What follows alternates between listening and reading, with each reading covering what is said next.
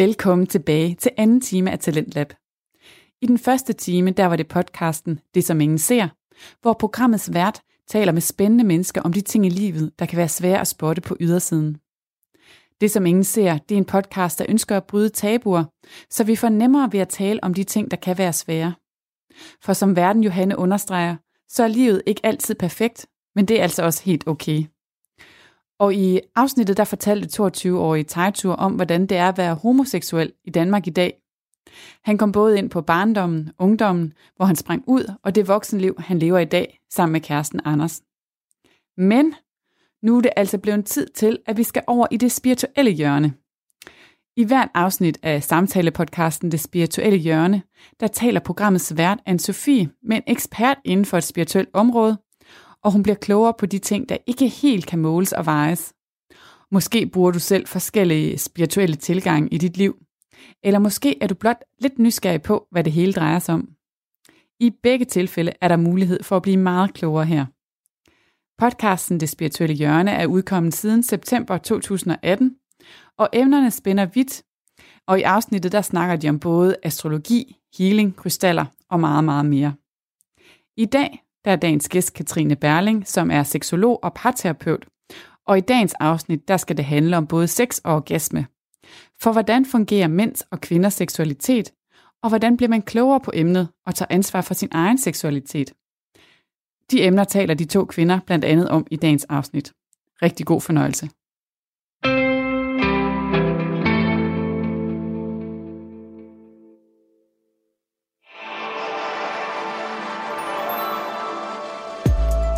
Er landet i det spirituelle hjørne, en podcast for dig, som er nysgerrig på alt det, der ikke nødvendigvis kan måles og vejes.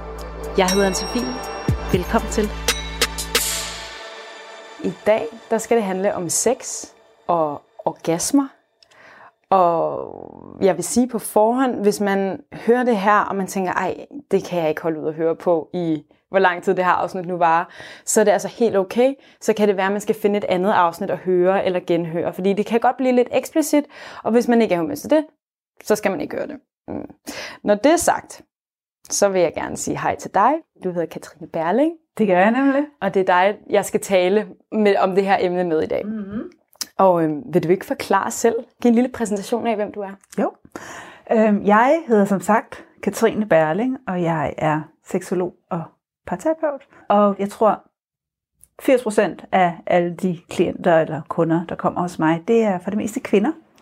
Og man kunne sådan dele dem ind i forskellige kategorier, for jeg ser kvinder, som enten aldrig har fået en orgasme. Jeg møder kvinder, som godt kan komme alene, men de kan ikke komme sammen med en mand. Så møder jeg kvinder, som er for meget op i hovedet, det er sådan et kendetegn for rigtig mange, at vi ligger og tænker på alt muligt andet, end det at være til stede i sexen. Og så er der dem, der, hvor lysten forsvinder, hvor bliver den der lyst af. Og så er der den sidste del, og det er dem, der gerne vil noget mere. Altså de kommer egentlig af nysgerrighed, hvor de har sådan en idé om, hey, jeg har den her krop, og jeg ved, jeg kan nogle ting, men jeg tænker, at jeg kan noget mere. Og hvad er det her mere? Og så har jeg selvfølgelig noget parterapi, og jeg har en masse online ting. Øh, jeg holder foredrag, og jeg har mine kvindegrupper. Men der er der jo en gruppedynamik i frem for, når det er en og en, så der kan folk ligesom vælge, om hvad de er mest til. Nogle kan godt lide gruppedynamikkerne netop, fordi så kan man nogle gange høre og spejle os i hinanden, fordi vi er i virkeligheden ikke så langt fra hinanden alligevel, selvom vi alligevel er det. Og så er der dem, der mere er til en-til-en sessioner, så jeg har ligesom, at man kan vælge imellem. Så det er det, jeg laver. Ja. Mm. Og hvordan kom du ind på det emne? Ja, hvordan kom jeg ind på det emne? Jeg tror i virkeligheden, at det var nogle tilfældigheder, og så måske alligevel ikke. Altså nu handler det her jo lidt om spiritualitet også. Mm. Så det der skete, det var, at jeg var til et foredrag faktisk igennem Kirsten Stendevad i hendes gudindecirkler. Og der møder jeg en, der læser til seksolog. Og på det tidspunkt har jeg aldrig nogensinde hørt om, at man kunne det. Men jeg kan huske, at det vækker sådan en, en nysgerrighed i, hvor jeg sådan tænker, hold da op, det var da måske alligevel interessant. Og så tænker jeg egentlig ikke så meget over det, bortset fra, at 14 dage efter, så er jeg på en eller anden feminemesse. Og på den her Fenemanmesse, der møder jeg rent tilfældigt Jorden Ørting. Og hun siger jo så, at jeg har en seksologiskole. Nå, siger jeg så. Øhm, det var da spændende-agtigt. Og så siger hun, ja, og der er infomøde her om 14 dage. Og tilfældigvis havde jeg fri den dag. Og så tænker jeg, Nå, men så er det vel det, jeg skal. Og så tog jeg til infomødet, og så startede jeg. Og så var der en kæmpe lang rejse, der åbnede sig for mig der. Fordi at selvom jeg blev færdig som seksolog nu for 10 år siden, jamen så har min udviklingsvej ikke stoppet der. Så jeg er blevet ved med at tage kurser i spiritualitet, i tantra, i taoisme, i seksologi, i, i alle mulige former for, og afskygninger de sidste 10 år, for både at blive ved med at udvikle mig selv, men også for at få ny viden om emnet. Så det kan man vel godt sige, det var også sådan en, det var ikke noget, jeg havde gået og drømt om, det var ikke noget, jeg havde tænkt på, det var bare tilfældighederne, der lige landede der. Ja, sådan er det jo tit. Vi sidder herinde i dit i dit lille... Er det dit konsultationslokale? Ja, ja, det er det. Og jeg sidder og kigger til venstre, er der en hel region fyldt med bøger. Ja. Og øh, jeg kiggede lige lidt på dem, inden vi startede, og det ser enormt spændende ud. Altså ja. Sexual Secrets og Yoni Shakti og Hot Love og The Erotic Mind og alt muligt. Meget, meget spændende og meget, meget bredt. Ja. Fordi seksologi er jo meget, meget bredt emne. Mm-hmm må man ja, sige. Og det er jo også, og ja, som du også selv nævner, det er jo en spirituel podcast, og derfor skal vi selvfølgelig også ind på det, til det lidt mere spirituelle aspekt mm. af seksualiteten. Og det er der jo i, i høj grad omtalt i det her med, ja nu nævnte du selv øhm, tantra. Altså nu er tantra, det kan tit tænke folk, ah, tantra, det har noget med sex at gøre. Det har det sådan set ikke. Det har faktisk noget med en livsstil at gøre. Ja. Men, øh, men folk kender måske det her ord tantra-sex. Jeg tror, det er ligesom det tantra-sexen, som de fleste ligesom bider mærke i. Og så i, i virkeligheden, så tror jeg, at, at hvor man kan sige, at i tantra vil man måske mere kalde det for elskov i virkeligheden, mm. end man vil kalde det for tantra-sex, ja. tænker jeg lidt. Ja. Men det kommer selvfølgelig også an på, hvordan man definerer tingene. Så. Helt sikkert. Vil du ikke forklare så egentlig, hvad, hvad tantra-sex er, eller elskov er inden for tantraen? Det tænker jeg er et meget godt sted at starte mm. egentlig. Altså først så har jeg lyst til at sige, at det er svært at svare på, fordi tantra er rigtig mange ting. De fleste af os kender jo yoga. Og hvis man ved inden for yoga, så er der noget, der hedder Astanga yoga, og noget, der hedder Vinyasa yoga, og noget, der hedder Hatha yoga. Så der er noget yoga, hvor der er rigtig meget gang i, og så er der noget yoga, der er sådan noget stille og roligt noget, hvor man bare stort set ligger og laver ingenting. Og i virkeligheden kunne man gøre eller se på præcis det samme måde som med tantraen. Bare i Danmark alene, der er der otte forskellige tantraskoler, der alle sammen har fortolket og underviser i tantra på forskellige måder. Så tantra er altså ikke bare tantra, selvom tantra er igen bare tantra. Så det er jo også vigtigt, at hvis det er, at man er nysgerrig for tantra, at man ligesom går ind og begynder ligesom at kigge på, jamen, hvad er det egentlig, jeg leder efter? Hvad for en flavor, får jeg lyst til at sige? Hvad hedder det på dansk? Det hedder sådan en hvilken... En smag. Ja, hvil, ja hvad hvilken, smag, hvad ja. min smag, ikke? Altså, hvad er det egentlig, jeg er til? Hvad, så kan man også igen sige, hvor seksuelt skal det være? Hvor der er nogen, øh, i sådan noget, som man i hvert fald kender for The White Tantra, øh, som er meget, at vi masse øjenkontakter, vi ligger og kigger hinanden dybt ind i øjnene, og vi mærker hinandens energier, hvor så er der andre tantraformer, former, hvor vi har mere inkluderet høj arousal i. Ikke? Ja. Men man kan sige i hvert fald, så kan man så sige, at tantra som grundting handler jo om energi og bevidsthed. Så de to ting, det er i hvert fald noget, man ofte har med i en tantrisk elskov, hvor man kan sige, at mange, nu siger jeg almindelige mennesker, når det er, at vi har sex, så kan vi have en tendens til, og jeg siger bestemt ikke, at det er alle, men stadigvæk, at ligge og tænke på alt muligt andet. Enten er vi i altså performance, er jeg nu sexet nok? Er jeg nu øh, lækker nok? Tænder han nu på mig? Keder han nu på mig? Og alle sådan nogle ting, det er jo i hvert fald noget, der tager min bevidsthed væk fra det, jeg ligger og er midt i. Så man kan sige, en ting, som tantra i hvert fald handler om, det er det der med at have bevidstheden i lige nu og her at være til stede. Men det kan man jo sagtens have, selvom man ikke har noget med tantra at gøre, kan man jo sige. Hvad skal man så i stedet for tænke på?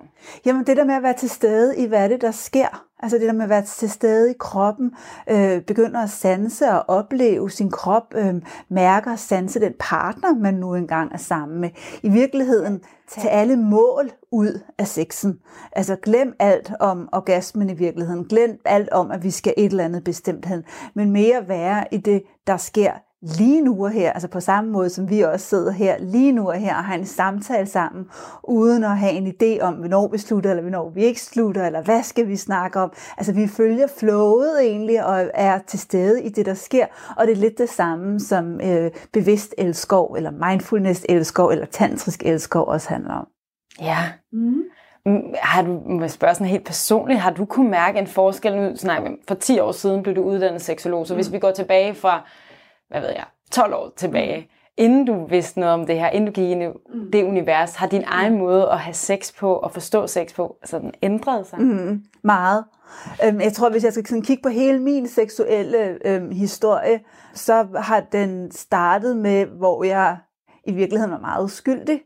Øhm, og jeg havde aldrig nogensinde sådan et vildt teenageoprør, hvor jeg var ude og var sammen med en masse, som der, der er nogen, der er, det havde jeg aldrig. Så jeg var meget uskyldig, kunne man i virkeligheden sige.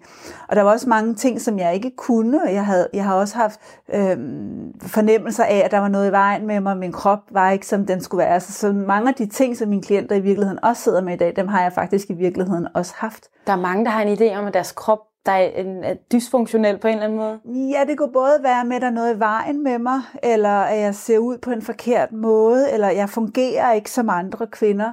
Den møder jeg ofte, øhm, og den kender jeg selv fra dengang jeg var ung. Og, og det kan man jo arbejde med, så man begynder at sådan, få, jeg, jeg laver sådan lidt, lidt grin med det en gang imellem, når folk spørger mig, hvad laver du? Og så siger jeg sådan lidt, jamen jeg fortæller bare kvinder, at der ikke er noget i vejen med dem. Og det er jo lidt simpelt, men, men det er stadigvæk det, jeg kan høre, at når folk har snakket med mig, så er der rigtig mange kvinder, der siger, om det, der var det bedste ved det, det var ligesom at, at få ord på, når man, der er ikke noget i vejen mig. Ja. Og ofte så er der ikke noget i vejen med nogen af os. Men vi er forskellige, og vi har forskellige præferencer, og vi rører ved os selv på forskellige måder. Vi har forskellige måder af ting, vi godt kan lide, hvilket er fuldstændig naturligt. På samme måde som der er også nogen, der elsker frikadeller, og nogen, de vil hellere have en rejemad, eller, eller hvad det nu er. Så vi har jo alle sammen forskellige præferencer, men det gør os jo ikke forkerte, og det er bare så vigtigt, at vi husker på det. Ja. Mm-hmm.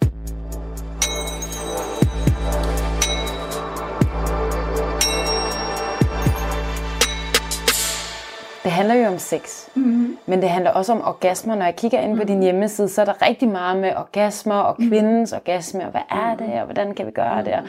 Hvad er en orgasme egentlig? Jamen, øh, i min verden, så er en orgasme mange ting i virkeligheden. Jeg tror lidt, at det, der også gør, at der er mange kvinder, der kommer til at føle sig forkerte, det er, at vi kommer til at putte en orgasme ned i en boks, hvor den skal se ud på en bestemt måde.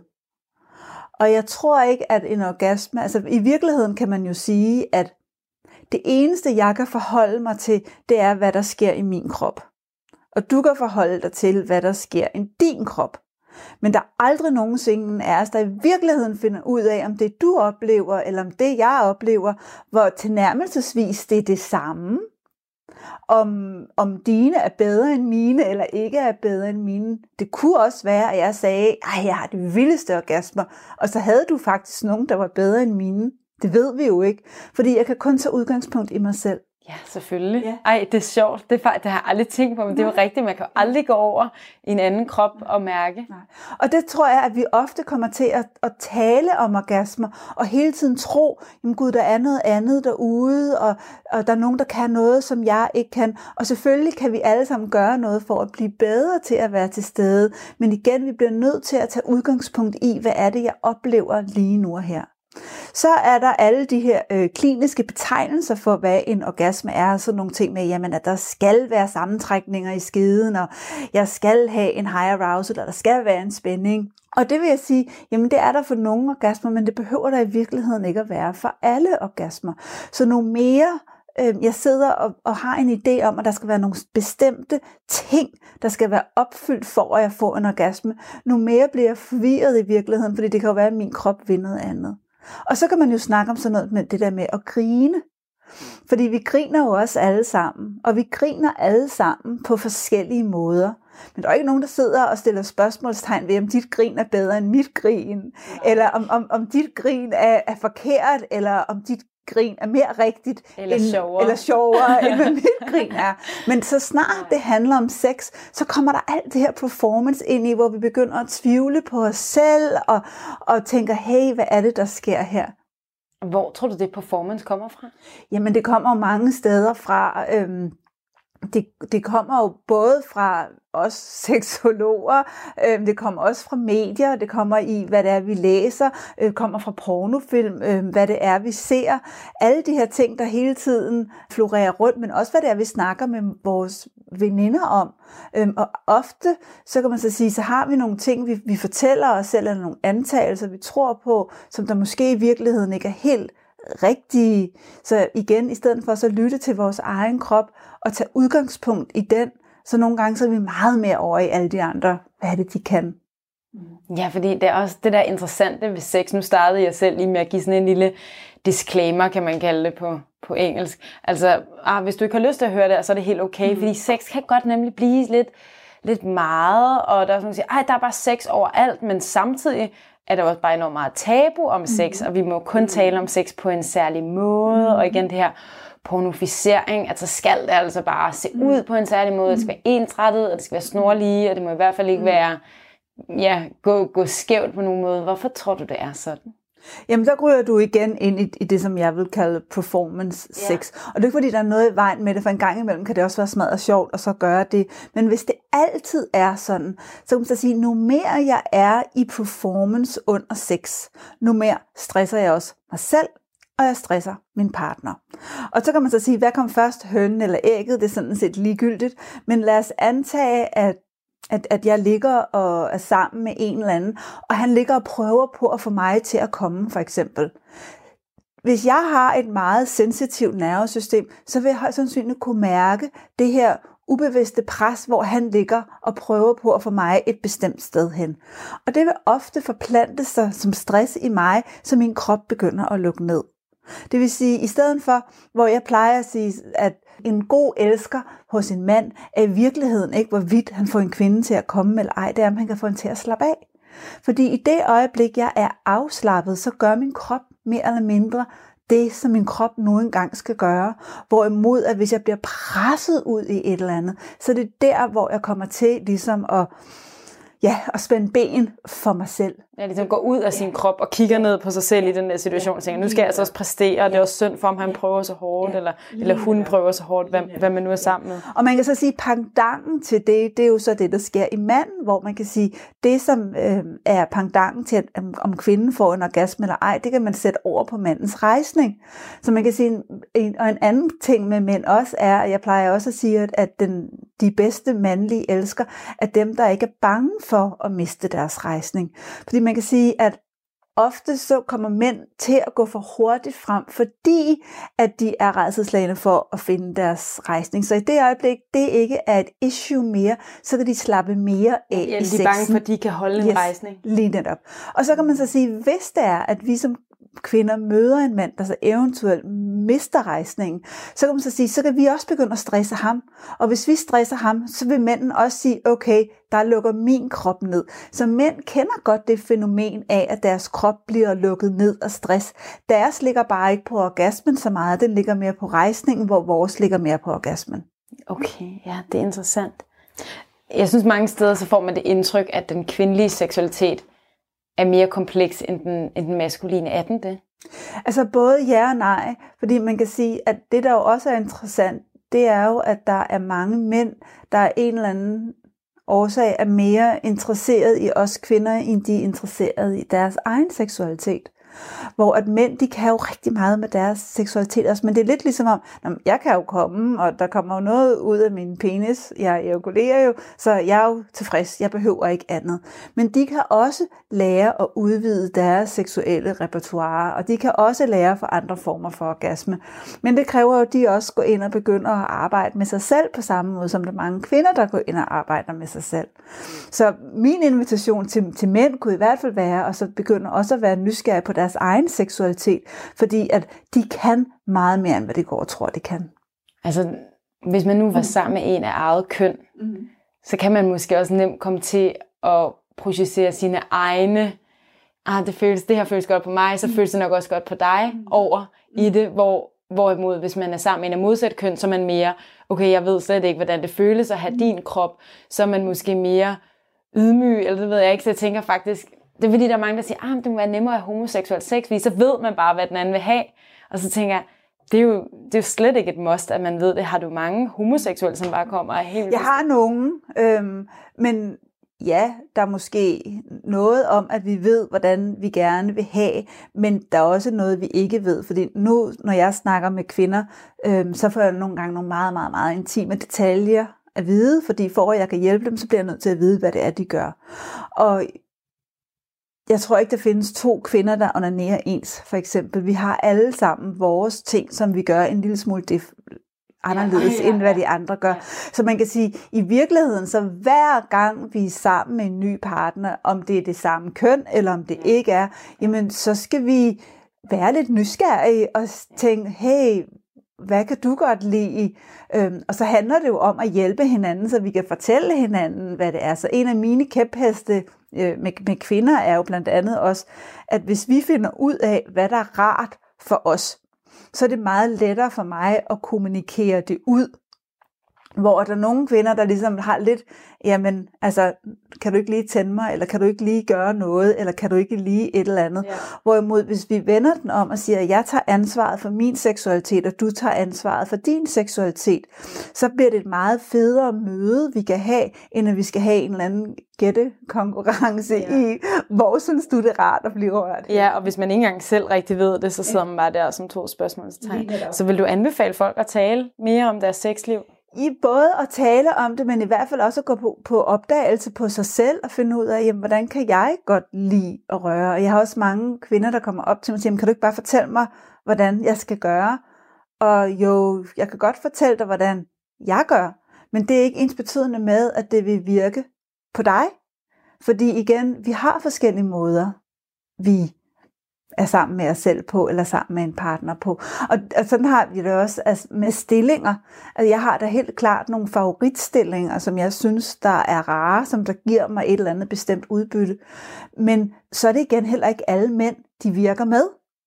Så den helt samme stilling, den kan jo virke på en måde med en mand, og så kan den virke på den overhovedet ikke virke med en anden mand. Ja. Så noget er det jo også med, hvordan er vi egentlig skruet sammen. Og noget kan virke, og, hvis man er alene, og noget og kan virke lige sammen netop, Lige netop. Og der er det bare vigtigt nogle gange også, hvor at, altså sådan en, en, en klassiker kunne man være, det den der stilling med, at, at man rider manden for eksempel, hvor der er nogle kvinder, der får de vildeste øh, orgasmer af det, og så er der nogen, der har rigtig, rigtig, rigtig svært ved det.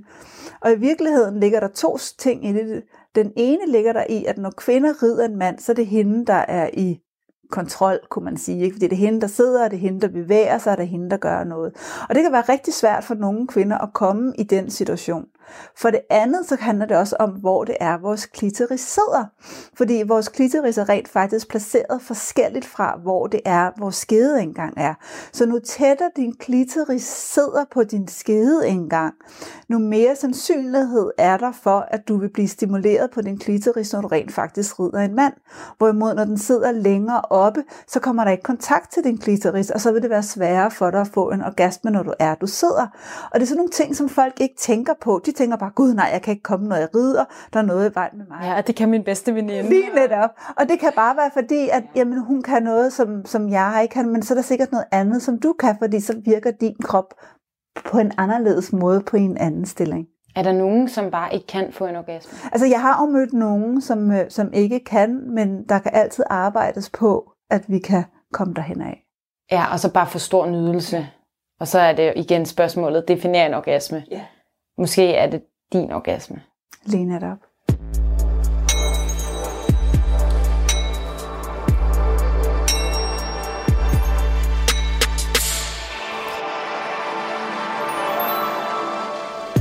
Du er landet i det spirituelle hjørne, en podcast for dig, som er nysgerrig på alt det, der ikke nødvendigvis kan måles og vejes. Jeg hedder Anne-Sophie. Velkommen til. Har du nogle konkrete eksempler, hvor der bare er kommet en person til dig, som bare har sagt, Katrine, du må hjælpe mig. Jeg har det så skidt med min seksualitet og mit sexliv. Og så, og så har det virkelig sket en forskel. Mm, det må jeg masser af. Ja, hvad, Mange. hvad, hvad har det givet til dem? Jamen det kan være meget, altså det er jo altid, når kvinder får en, en, en orgasme for den første gang, altså så kommer de jo ind, et, ind ad døren, og så er de et stort, altså smil selvfølgelig. Ikke? Okay. Så det er jo altid rart, når, når det virker. Øhm, men jeg har også haft kvinder, der bare, altså, hvor, hvor det ikke bare er orgasmen, men det hele deres sexliv, der simpelthen er blevet forbedret. Fordi de har lært at få et andet fokus, de har lært at være mere til stede, de har lært meget mere om deres nydelse, de har forstået, har en ny forståelse af deres krop. Og alle de her ting er jo enormt vigtige, fordi man kan sige, at hvis, du, hvis vi kigger på hele sexakten, så kan man så sige, at selve orgasmen er jo en meget lille procentdel af det. Så det handler jo ikke kun om, at nu skal jeg jappe det her igen, fordi nu skal jeg derover, hvor det er orgasmen. Det, det handler jo om, at jeg kan nyde det hele og være til stede i det hele vejen igennem, sådan, så det ikke kun lige er det sidste. Så jeg har både kvinder, som der både lærer at så nyde deres eget sexliv mere, men også at få orgasmer øhm, første gang. Og hvad kan det give til ens liv? Altså jeg tænker så, ah, Jamen, du er der, bare der er helt sex, klart er det en forkerthed. Altså, der er helt klart en, en forkerthedsfølelse der med, åh, oh, nu kan jeg også. Okay. Altså det der med, altså ja. det er alt det, som alle de andre snakkede om. Nu ved jeg, hvad det er, de snakker med om. Så, så der er helt klart sådan en, en, en fornemmelse omkring det. Og så ligger der jo også bare det, altså, og det ved vi jo alle sammen, det er jo ikke sjovt at ligge og have sex, når man ikke er til stede i det. Altså, det er det jo ikke for nogen af os. Altså, det har vi vel alle sammen prøvet på et eller andet tidspunkt, og så ligger og tænker, okay, jeg er ikke snart færdig.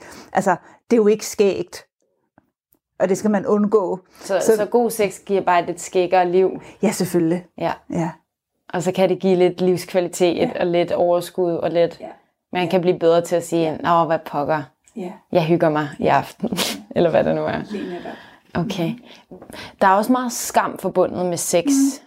Altså, og der er nemlig også det der med netop at være en pæn pige, mm. og sådan noget luder, Madonna-syndrom, mm. eller jeg ved ikke, hvad man kalder det, fænomen, ikke? Altså, når man enten så er du hellig, og så er du Jomfru Maria, eller hvad det nu er, og så har du altså ikke sex, fordi det er ret beskidt Mm. og forbudt og skamfuldt. Mm. Eller også så er du en luder, og så Mm. er du bare øh, tager penge for sex og er iskold, ikke? Mm.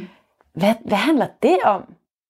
Jamen, altså det er jo et interessant spørgsmål, hvad det handler om, og det er jo også interessant, altså hvor kommer det fra, øhm, kan man sige. Øhm, altså det er jo meget sjovt, altså hvis man altså, kigger på Bibelen, så har vi to hovedpersoner i Bibelen, der var kvinder, der var Jomfru Maria, og så var der Maria Magdalene, det var Lyderne Madonna. Ja.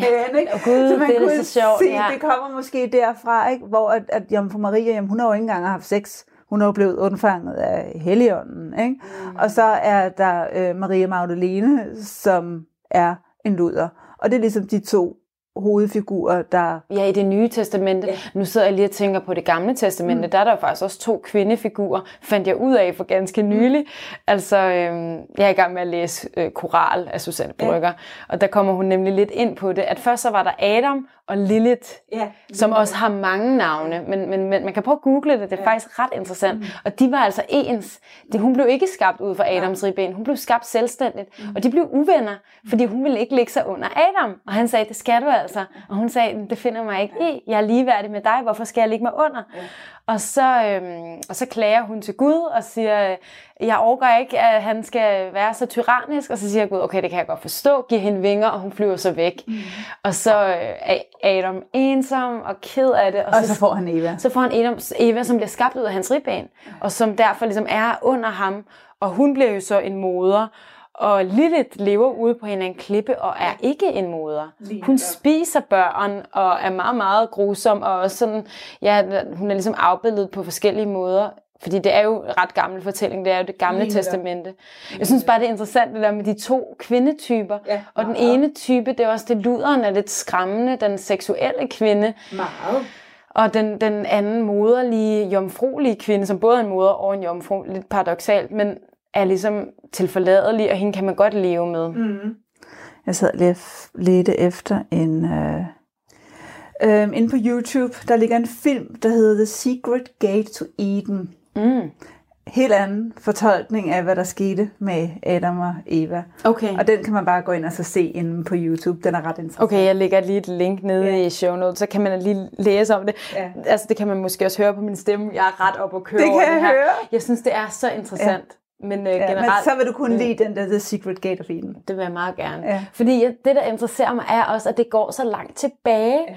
Og det er også ligesom noget mere eller mindre ubevidst, vores kultur faktisk bygger på. Det her kvindesyn. I hvert fald vores Ja. kultur, Ja, ikke? og så er der selvfølgelig også andre kulturer, fordi der er jo også, altså hvis man så kigger på det gamle Kina, øhm, i, og hvor, hvad hedder det, terrorismen kommer fra, mm. der, eller, der er der en lidt anden kultur, fordi der var der i hvert fald nogle stærke kvinder, der havde noget power rent seksuelt derover også. Så Det er så, jeg synes, det er så sjovt, hvad det er, der gør, at vi har det syn på os selv og mænd og kvinder, som, som vi egentlig har i dag. Men for at komme tilbage til, til det i dag, øhm, så synes jeg helt klart, at det spiller ind. Skammen. Øhm, Ja, både skammen, men også den der den pæne pige, altså, hvor at der er mange kvinder, som... Altså, jeg havde faktisk en klient, hvor jeg kan huske, at jeg siger til hende, hvad er vigtigst for dig? At være den pæne pige, eller få en orgasme? Og så sad hun bare og kiggede på mig i lang tid. Og så snakkede vi om noget andet, og så gik hun hjem, og så går der de her det ved jeg ikke, måneds tid eller et eller andet. Og så kommer hun så tilbage, og så kigger hun på mig og siger, Katrine, det lykkes. Jeg kunne den. Så det er jo simpelthen, altså det skub, hun skulle have, altså det der med, hvor at hvis, hvis jeg ligger hele tiden, jeg må ikke have lyd på, jeg må ikke trække vejret, jeg, jeg må ikke bevæge mig, jeg skal bare ligge her og se pæn ud, jeg må ikke vise min nydelse. For man kan sige, det at jeg starter med at vise min nydelse, det er jo også det, der aktiverer mere nydelse i mig. Så nu mere aktiv jeg er i den seksuelle akt, nu mere får jeg jo også ud af den. Hvorimod, hvis jeg ligger som en søstjerne, så, så sker der ikke så, ja, så sker der ikke så meget i min krop, hvor at hele min krop, den bliver jo aktiveret af, at der sker noget i den. Ikke? Jo, det er sjovt. Ligesom man kan jo også, man, eller jeg har i hvert fald læst, at hvis man smiler, og selvom man ikke er glad, Ja. så bliver man faktisk glad. Fordi det bare avler mere. Ja, eller man kigger op. Det er rigtigt, Ja. Når man går, altså kigger man opad. Man kan næsten heller ikke være sur, når man ligesom kigger ud af og løfter hovedet og kigger op. Men hvis man går sådan her og kigger nedad, så, så bliver man også meget mere indenlukket. Og hvis man kigger på mange sådan psykisk syge også, der ligger man jo mærke til det på den psykisk syge går ikke rundt sådan her og kigger ud i, i verden med løftet, med løftet hage. De går også sådan lidt mere øh, indelukket og lidt skuttet i, hvad hedder det, skuldrene og kropsproget er mere lukket sammen, ikke? Mm. Hvad er det, jeg tænkte på med? Jeg tænkte bare på noget, da du sagde, den pæne pige. Hvor tror du, den kvinde har fået den idé fra, at hun ikke må have lyd på? Jamen det er jo svært. Altså, det, altså man kan jo sige, vi, vi fødes jo alle sammen som seksuelle væsener. Og når det er, vi er børn, ved vi ikke, hvad sex er. Men vi har stadigvæk kontakt til vores seksualitet, men vi har ingen idé om, hvad det er, det er. Og det er også derfor, man nogle gange ser små børn, der enten onanerer eller rører ved sig selv, eller leger nysgerrig lege, fordi de kan godt mærke, at der er noget, der kilder her, der er noget, der er dejligt, men, men vi kan ikke koble det sammen med, at det er sex, for det har vi ikke lært endnu, kan man så sige. Og så begynder vi jo langsomt, altså små piger får ofte at vide, hey, kjolen ned. Hvis man kigger på små piger, de kan have en tendens til at gå og hive op i kjolen, og så får vi hurtigt at vide, at kjolen den skal ned. Små drenge er det mere okay med, de må godt rende rundt og nulle med deres tissemand. Det ser man sådan egentlig meget ofte, at, at man sidder ligesom og nuller den i sofaen, eller sutte på tommelfingeren og nuller den i tissemanden. Det må. Men, men piger, når de begynder at pille sig dernede, får de lidt mere at vide, nej, det må det ikke. Så det er opdragelsesmæssigt, kunne man også spørge sig selv, om der ligger en ting, Ja, en en barriere, barriere der på en eller anden måde, fordi man er ubevidst har fået at vide, Ubevidst, man, fordi man ja. kan sikkert ikke huske, hvad man har fået at vide som barn. ikke. Og nogle af os vil måske have noget, så man kan sige, at, at langsomt, og det er jo ligesom ikke kun med det seksuelle, sådan er det jo med alt altså her i livet. Vi finder hurtigt ud af, hvad får jeg point for, og hvad får jeg ikke point for. Ikke? Så hvis man har fået at vide, at pæne piger gør ikke, eller hvis det kunne også være, jeg kan i hvert fald huske sådan nogle ting øh, hjemme hos mig, dengang, at jeg jo vokset op dengang med, hvor der kun var et fjernsyn i, hvad hedder det, stuen. Og så nogle gange, hvis man sad der og så fjernsyn, og så, så var der bare et eller andet med noget sex. Altså den der stillhed, der gik igennem stuen, agte sådan noget. Og der er der måske nogen, der, er, der er måske nogen, der har oplevet, at så bliver der slukket for fjernsynet eller andet. Og så det er jo også igen noget, hov, det er noget, man ikke må. Mm. Så hele tiden, vi, vi bliver alle sammen præget af vores omgivelser. Og vi kan blive præget af vores forældre, vi kan blive præget af vores søskende, vi kan blive præget af kærester, vi får, vi kan blive præget af skolelærer, af noget, vi læser, af noget, vi ser, af noget, vi hører. Alle de her indtryk er med til at forme vores seksualitet, så vi langsomt ligesom begynder at forme den form for seksualitet, vi har. Og så er der selvfølgelig også nogle af os, der desværre har dårlige erfaringer med sex, der har måske dårlige oplevelser med overgreb, grænser, der er blevet overtrådt, øh, forældre, der har været grænseløse, andre, der har været grænseløse. Og det sætter jo også et præg på vores seksualitet, alt efter hvad vi har oplevet. Ja. Tror du, man kan også være født mere eller mindre seksuel? Altså tror du, nogen bliver bare født sådan, som bare seksuelle væsener, hvor nogen er sådan, nej, nah, Højst sandsynligt ja. Altså man kan jo sige, at vi fødes jo alle sammen ind i denne her verden med forskellige temperamenter. Yeah. Det vil sige, at nogle børn de fødes og er mere måske sensitive, hvor at andre de fødes og er mere modige og måske mere udadrettet. Så vi har alle sammen et eller andet form for temperament. Så man siger, at, at øhm, når det er, at man kigger på øhm, på vores udvikling i vores hjerne, så det vi bliver født med er cirka 25 procent, og resten det er noget, vi skaber igennem de erfaringer, vi ligesom gør os igennem livet. Når det så er sagt, så er det måde, den måde, at vi udvikler os på, det er jo en kombination imellem, hvordan er mit temperament, og hvad er det for en familie, jeg bliver født ind i? Er der tryghed? Er der ikke tryghed? Og hvordan har jeg det? Så det er jo den måde, jeg bliver formet på, både med, hvad havde jeg med mig, og hvad bliver jeg født ind i. Og det spiller højst sandsynligt også ind på seksualiteten i, at jeg har måske et seksuelt temperament på den ene side, og hvis det er, at det bliver ligesom gjort ned i den mm. ting, jeg føler, føles ind i, jamen så kan det selvfølgelig forøges eller forstærkes, eller blive gjort højere eller mindre. Mm. Så det tænker jeg helt klart. Ja. På samme måde som, som alt andet er vi jo også forskellige med. Ikke? Jo. Jeg tænkte igen på det med børn. Hvis man nu selv har et, et mindre barn, som rører ved sig selv, og de der ting. hvordan skal man så håndtere det? Jamen den måde, man skal håndtere det på, det er jo at have en naturlighed omkring det. Selvfølgelig skal barnet ikke sidde midt inde i stuen og ned på, på, på stuegulvet. Man kan jo pænt sige, at det der det er noget, man gør inde på værelset, eller det der det er noget, som, øhm, som er privat. Du må gerne gøre det, men man gør det ikke her foran andre mennesker. Og så findes der en bog, der hedder Må vi lege doktor, som jeg klart kan anbefale til alle, der har børn, og der gerne vil vide, hvordan man man håndterer deres børns seksualitet. Okay, Ej, det er nok meget godt lige at vide. Hvis man mm. selv står og bliver sådan, ah, ja. hvad skal jeg gøre? Ja. og også fordi, at, at det, det bogen blandt andet også beskriver, det er, og det er også noget af det, som jeg hører fra mine klienter, det er, at mange af os, vi har jo seksuelle lege fra vi små. Altså vi har lege, der er øh, mere eller mindre forskellige, men der har noget med vores seksualitet at gøre. Og så længe det er to jævnaldrende børn, der leger sammen, er det forholdsvis uskyldigt, men der, hvor man begynder at skal være alert, det er der, hvor der, er, der sker en forskydning, eller hvor at den leg, den ikke er uskyldig mere. Ja, helt sikkert. Og så skal man jo også kigge på, har det barn, der ikke er så uskyldigt, oplevet noget, som Hold, det ikke skulle ja, have oplevet. Ja, hvor har de den frygteligt. information ja. fra, for eksempel? Ja. ja, helt klart.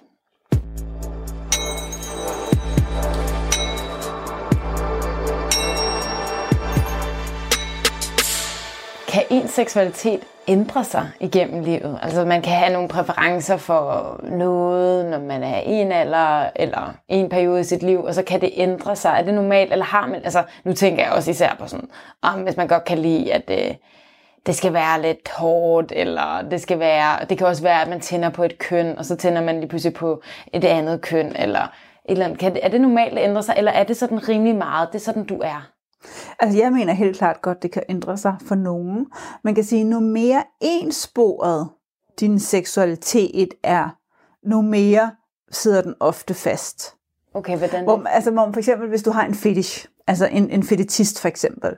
Så en, det kunne for eksempel være, at der var en mand, som tænder på neglestrømper eller høje hæle eller et eller andet.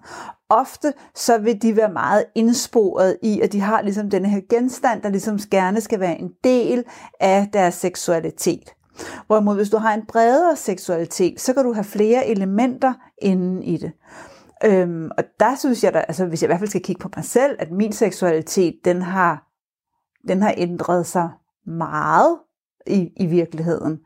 Hvor at øhm, man, man kunne beskrive det lidt øhm, på denne her måde. Man kan sige, at, at der kan være forskellige faser i den måde, at du kigger på din seksualitet på os.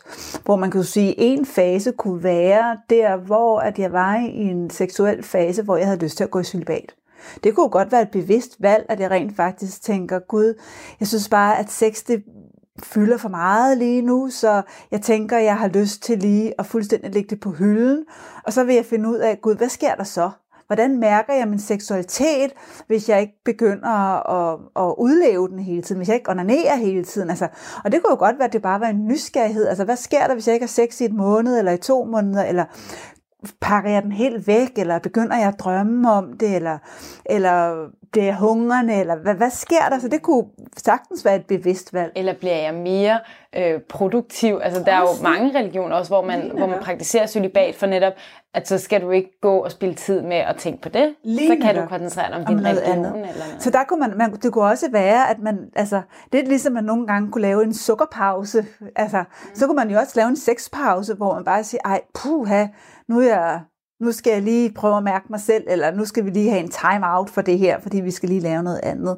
Jeg kunne godt finde på, hvis jeg for eksempel havde par i parterapi, og så nogle gange give dem altså et break i sex, og når jeg siger det, så er det så penetrationssex, jeg vil snakke om her, øhm, hvor at så skulle de måske arbejde mere på noget intimitet, øhm, kunne det være, sådan så de lærte ligesom at være sammen på en anderledes måde, sådan så alt, øh, sådan så noget af det andet kunne begynde at få en grobund for, at ikke bare alle kys skal føre til sex, eller alle knus skal føre til sex, fordi ofte så kan det være enormt stressende, når det er, at vi kommer derhen. Så det kunne være en fase. En anden fase af en, seksuel, af en seksualitet, det kunne være, at man, Øh, ja, at man, man måske var i en fase, hvor man havde brug for at, at hele sig selv. Så det kunne være, at der var sket et eller andet med mig. Det kunne være, at, øhm, at jeg havde været syg, jeg havde været en sygdom igennem, eller en fødsel igennem. Der var sket et eller andet med min krop. Jeg havde brug for at genfinde mig selv. Øhm, jeg skal lige finde ud af, hvem er jeg nu? Jeg var en eller anden en gang, men nu er der sket en eller anden livsbegivenhed i mit liv, der gør, at, at nu føler jeg ikke helt, jeg ved, hvem det er, jeg er. Så jeg har lige brug for lige at lægge sexen tilbage, og så har jeg brug for at gøre et indre arbejde for at finde ud af, hvem er jeg nu? Giver det mening? Det giver virkelig god mening. Så det kunne sagtens være, at man havde sådan en, en, en fase, hvor man tænkte, hvem, hvem er jeg nu?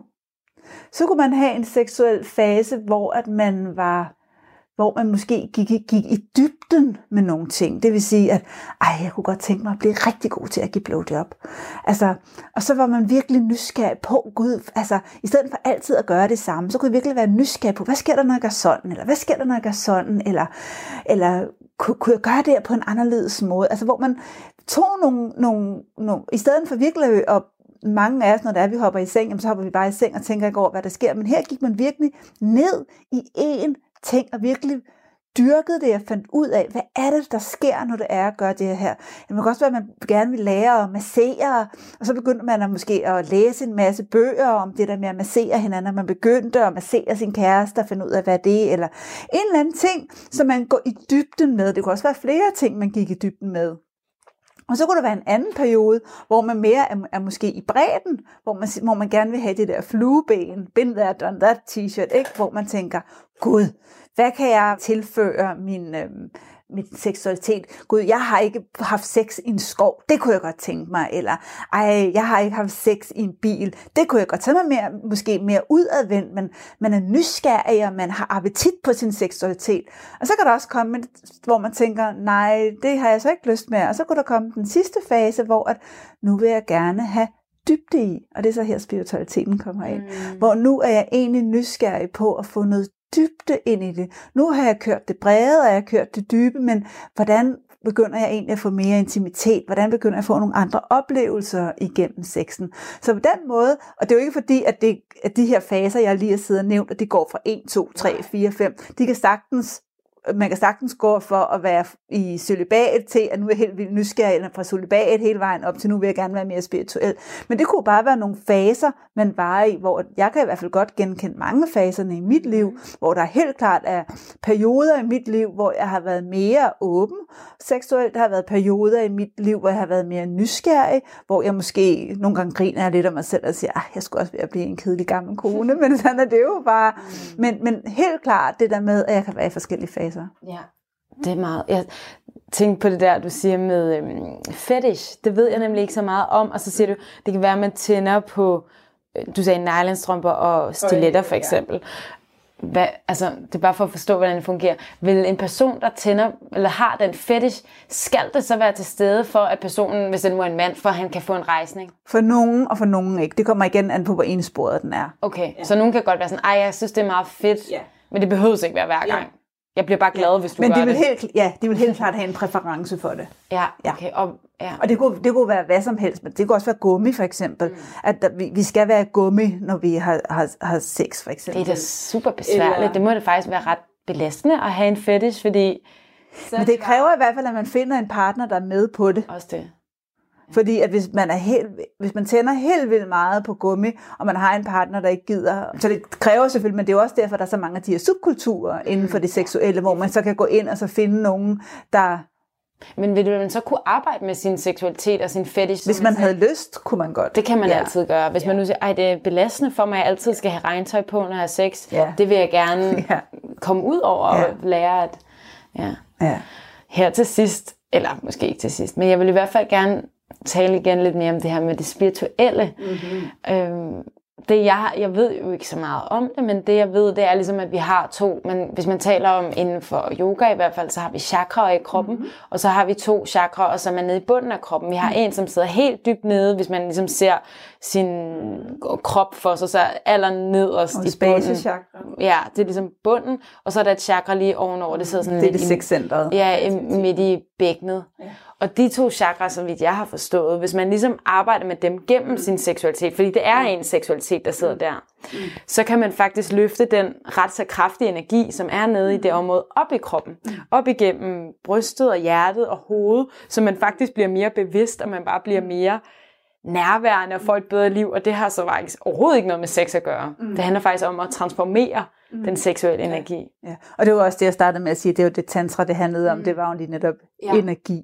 Så der er jo en måde, hvor vi kan mærke energi i vores krop, og vi har, øhm, og så er det igen, hvordan de her energisystemer, de hedder så forskelligt, om vi snakker om tantraen eller med, om i taoismen, hvor i taoismen, der hedder det, det microcosmic orbit, hvor der øhm, cirkulerer du energien i din krop, hvor du kører det ned fra dit perineum, og så sender du den hele vejen op langs rygsøjlen, op over hovedet, og så sender du energien ned på forsiden af din krop. Hvor at i øh, tantra snakker man mere om, om, om kundalini-energi, der ligger om her om i, ja. hvad hedder det? Halebenet. Halebenet ja. ligger der. Øhm, hvor den kan du også aktivere ved at, at, at knuppe på, eller at røre ved, eller massere mm. meget, for at så aktivere den. Øhm, og du kan selvfølgelig også lave masser af visualiseringsøvelser, for at begynde at hive energien op af hernede fra. Mm. Ja, så interessant. Ja, det er det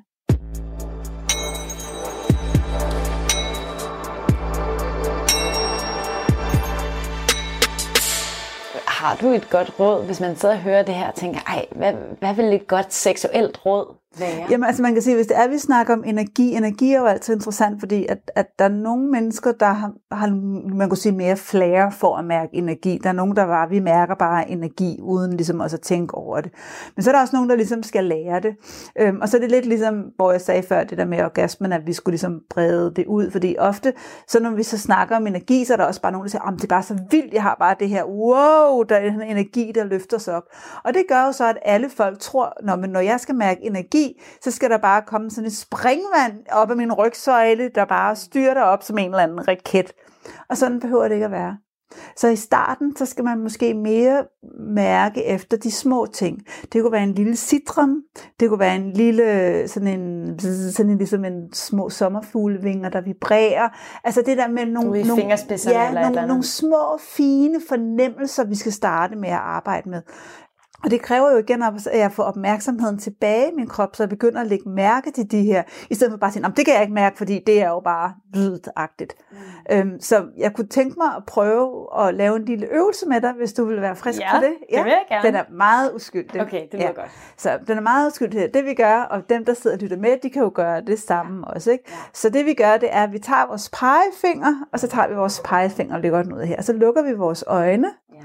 og så begynder vi at trække vejret tager tre dybe, lange vejrtrækninger og slapper fuldstændig af i vores krop.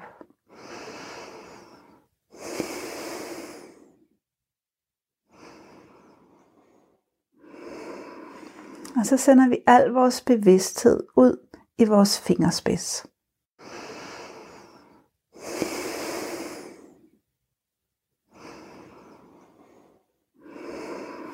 Ja. ja.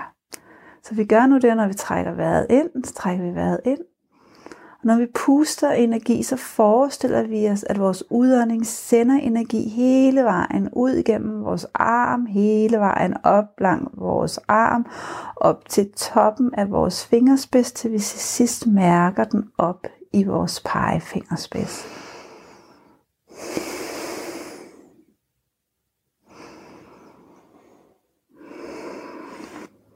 Så vi bliver ved med at trække vejret og sender energien op til pegefingeren. Bliver ved med at mærke vores pegefinger. Og vi har bare alt vores opmærksomhed herop. Og så når vi har en form for fornemmelse i vores pegefinger, så begynder vi at se, om vi kan få den til at vokse. Om vi kan få den til at blive større. Om vi kan få den til at fylde mere. Vi tager bare går med den fornemmelse, vi nu engang har i vores pegefinger.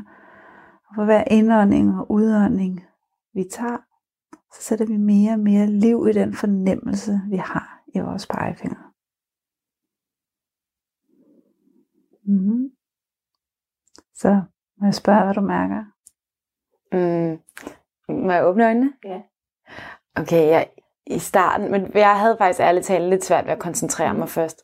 Men så, så mærkede jeg faktisk, at, ligesom, at jeg fik en ballon ud på fingerspidsen, mm-hmm. som ligesom var rød, mm-hmm. og som var sådan lidt større. Kunne du puste den op?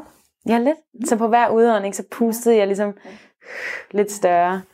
Og hvordan var fornemmelserne ved dine fingre? Hvordan anderledes end hvad den var for dine andre fingre? Jeg mærkede slet ikke de andre fingre. Jeg mærkede kun den. Og jeg mærkede den ret meget. Jeg går ikke så meget og mærker min højre pegefinger, men øh, Ja. Så energi går, hvor bevidstheden er. Mm, yeah. Og nu var det her jo kun en pegefinger. Mm. Ja. Tænk nu, hvis det her det var et andet sted på din krop. Det er en god øvelse. Jeg håber, der var nogen, der vil lave den sammen med os. Ellers så kan man jo altså lige spole lidt tilbage, og så det prøve kan man igen. lave den igen. For det er altså en meget fed guide. Ja. Og det er jo det i virkeligheden, det er jo sådan noget, jeg sidder og underviser kvinder i. Det er det der med at være til stede ja. i, hvad er det, der sker. Ja. Hvor er det, jeg bliver rørt henne. Mm. Så jeg hele tiden mærker og sanser og oplever det, som der sker lige nu og her. Ja. Mm. Ej, det var et godt råd. Tusind tak, fordi jeg måtte komme. Ja, det var så lidt. Det var det spirituelle hjørne for denne uge. Musikken den er lavet af August Blikker Fris. Husk, at du kan følge det spirituelle hjørne på Instagram. Der er et nyt afsnit klar igen om en uge. Indtil da, have det rigtig godt.